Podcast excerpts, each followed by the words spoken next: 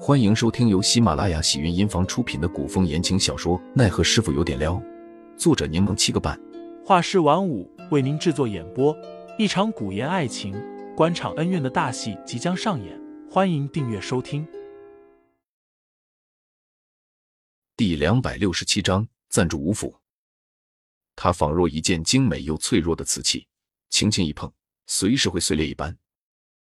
凌寒坐在床边，轻轻握住杜潇潇的手，少女鸦语般的长睫抖动了下，漆黑的瞳仁移到来人的脸上，随后眸子蓦地睁大，却并未惊讶出声，而是露出浅淡的笑容。杜潇潇问事情处理的怎么样了？：“凌寒答道，你放心，都处理好了。你做事，我当然放心。杜潇潇又问。”那个锁是不是挺难打开的？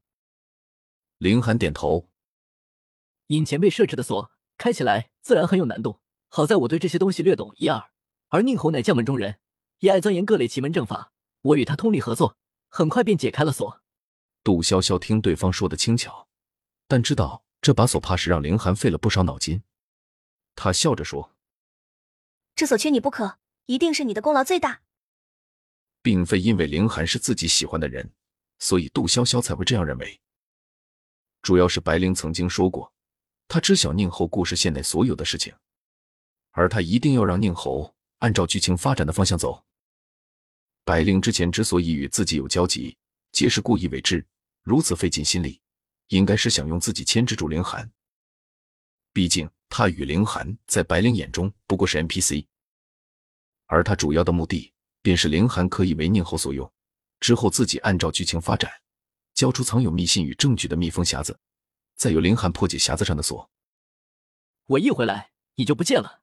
我们之前不是说好了，你的事情比匣子哥更重要，你竟还让戴秋帮你隐瞒。凌寒，那个匣子比我要重要。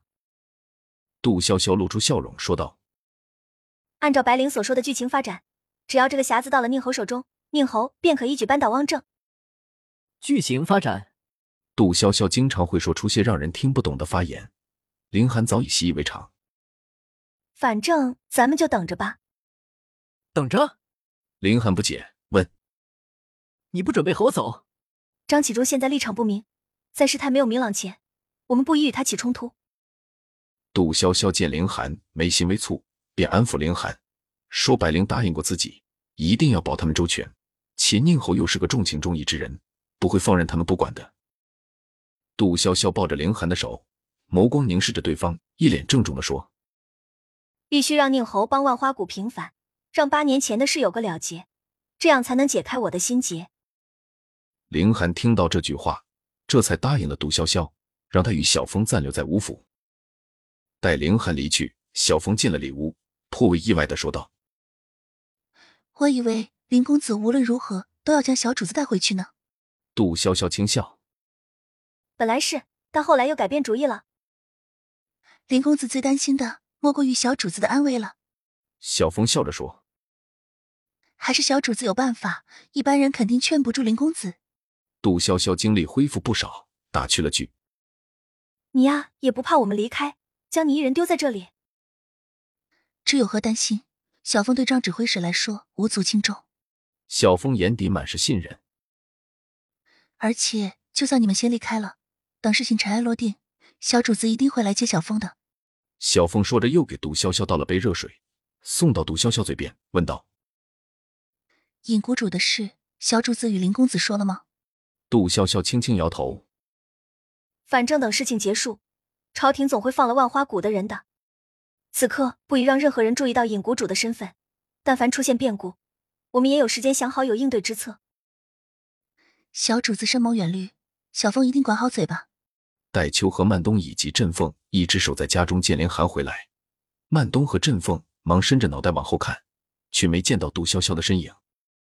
公子，小姐为什么没有回来？曼东跟在在凌寒的身后追问情况。凌寒答道他在吴府住几日？住几日？：“曼东是个直性子，一向有什么说什么。”公子是不是因为之前受伤过重，所以无法将小姐救出？那我们要不计划一下，一起营救小姐？凌寒盯着三人，再三嘱咐道不允许轻举妄动。曼东有些着急，那小姐，林寒说道不用担心，他很安全。倒是你们必须踏踏实实的待在家中，莫让潇潇担心。听众老爷们，本集已播讲完毕，欢迎订阅专辑，投喂月票支持我，我们下集再见。